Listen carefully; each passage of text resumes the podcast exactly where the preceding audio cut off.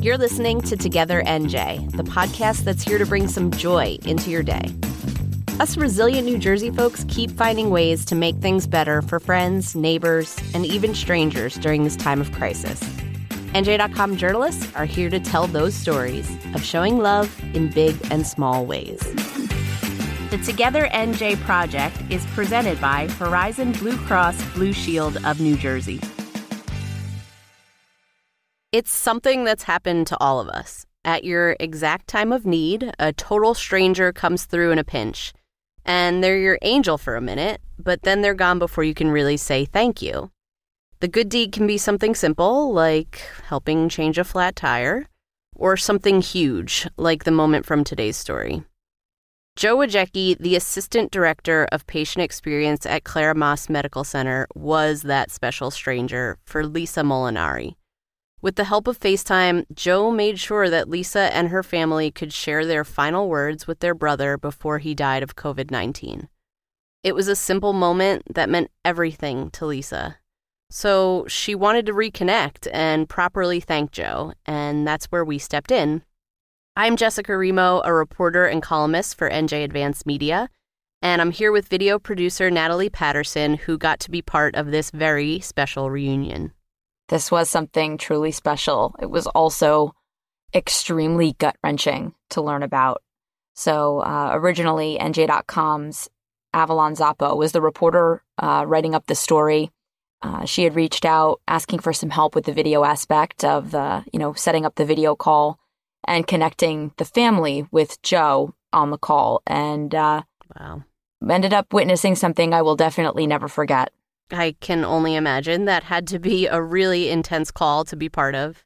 It was. It was such an emotionally charged day. It was right after Dr. Molinari, better known to his family, of course, as Frankie, uh, the day after he was laid to rest. And wow. uh, Joe was just very emotional, talking about what he's been doing for families who can't come to the hospital. Uh, Lisa was emotional, of course, talking about the loss of her brother. And then there were these just beautiful moments where both of them were making each other smile and, and just bonding in, in such mm-hmm. an extraordinary way. Um, these healthcare workers are just going so far beyond, mm-hmm. you know, for these families. It, it triggered every emotion. For sure. A family lost a loved one, and that's awful. Um, but what this story highlights is the best of humanity it's a story about kindness, uh, compassion. So, Natalie, tell us more. A New Jersey hospital worker changed Lisa Molinari and her siblings' lives forever. Thank God for Joe. I just keep saying that. I mean, it's it's just unbelievable. That's Lisa talking about Joe Wojecki, the assistant director of patient experience at Clara Maass Medical Center in Belleville, New Jersey. Joe made sure that Lisa and her family could say goodbye to her brother dying of COVID 19. It was my pleasure. You know, I've been working here at the hospital for about 15 years, and I've, I've played the role as, as a patient representative in the patient experience department. So I do, I do a lot with the patient's family. But that day, you know, when they asked me if I would start doing some FaceTiming so families could connect, I felt like I was I was there for a reason, and and thank God I was. 70 year old Dr. Francis Molinari had been treating coronavirus patients at a field hospital until a week before he was hospitalized for COVID 19. He was admitted to the hospital on March 29th. To his family, he was better known as Frankie. He was the older brother of four, four of us. And there's a 20 year span between my youngest sister and my oldest brother. So we were all we all looked up to the next sibling. Um, and Frankie was, he was like always in our lives as somebody who we looked up to. He was our protector. He always had a great sense of humor. He was a big brother that, that all of us admired. And um, whenever we got together, um, the laughter and, and the, the singing and, and, you know, being, being a real family was what it was all about. And, and Frankie was, was the leader of that. So um, he was a brother that we loved and we'll miss him dearly. He um, had a wife and a daughter. Um, he was a he was a husband and a father, and he was a he was a doctor, and he loved he loved what he did. So he was just he was just a guy who was full of life. Um, but mostly he was my brother. By April 5th, Frankie was on a ventilator in room number 1315 in Clara Maass. His symptoms grew worse. Lisa and her siblings had no way of visiting or even speaking to their brother until Joe stepped in to help. Joe organized a video call for the siblings from their brother's hospital room. They didn't know it at the time, but it would be the last time they got to speak to Frankie. What Joe actually did before he went into the room was he said, You know what? What I'm going to do is um, I'm just going to put the phone by Frankie's head and I'm going to walk out for 20 minutes and then I'll come back in when you guys are ready. We were just taking our turns, and it, and it is hard because these are very private um, conversations that you're having. It's that that final conversation. Um, we feel like he could hear us, um, and th- that gives us some sense of comfort. Dr. Molinari died four days later. Through her grief, Lisa was compelled to thank Joe for the opportunity to say some final words to her brother. The day after Dr. Molinari was laid to rest, Lisa made this call to thank Joe for his kindness. You're putting your life at risk every day, and, and we know that. Um, but you're also providing a service that that you have no idea how it touches our lives. So, um, you know, could not thank you enough, and, and please know how much we all appreciate that.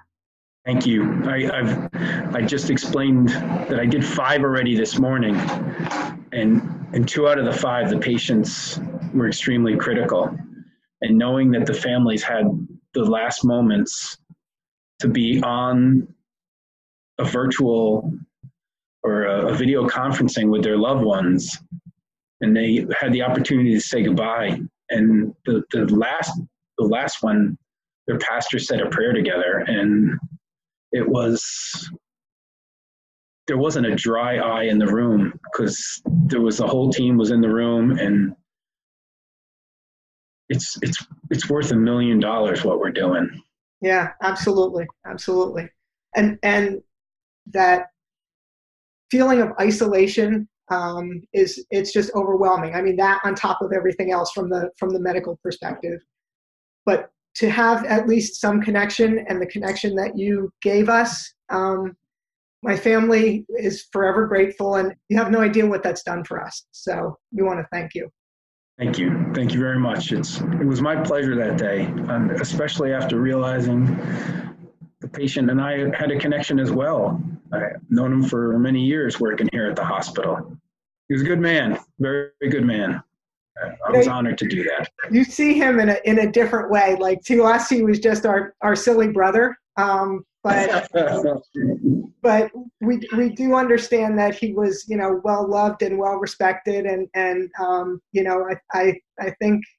Um, the hospital will miss him. He'll, he'll, you know, I've, I've heard from patients I, I, you know, they've connected with me through Facebook. Um, I, have heard from a lot of his colleagues it's it's funny to to it's it's odd to see that in a different way. Um, but you know, if you guys loved him as much as as we did, then then he's lived a, he's lived a full and rich life. So we you know we're thankful for that. As Joe was speaking to Lisa, he was preparing to organize more video calls for other families who desperately wanted to speak with their loved ones with COVID 19. A few times throughout the call, you could hear the emotional toll all of this has taken on Joe. My son came back from being deployed in the Marine Corps, and that's what I think of every time I'm holding the iPad and the person says, I love you. I think of every time we leave each other's company, we say it, and he says, Dad, we don't, we're not promised tomorrow. I'm going to tell you I love you every day. Lisa and her siblings hope to hold a celebration of life for Frankie once the pandemic is over and they can again be together. They will forever be grateful to Joe. For NJ.com, I'm Natalie Patterson. Thanks for listening. If you like the show, please rate and review it on Apple Podcasts. Find more of these lovely stories and tell us yours at nj.com slash togethernj. If you're enjoying Together NJ, one way to support us is to purchase a digital subscription. Visit nj.com slash supporter to learn more.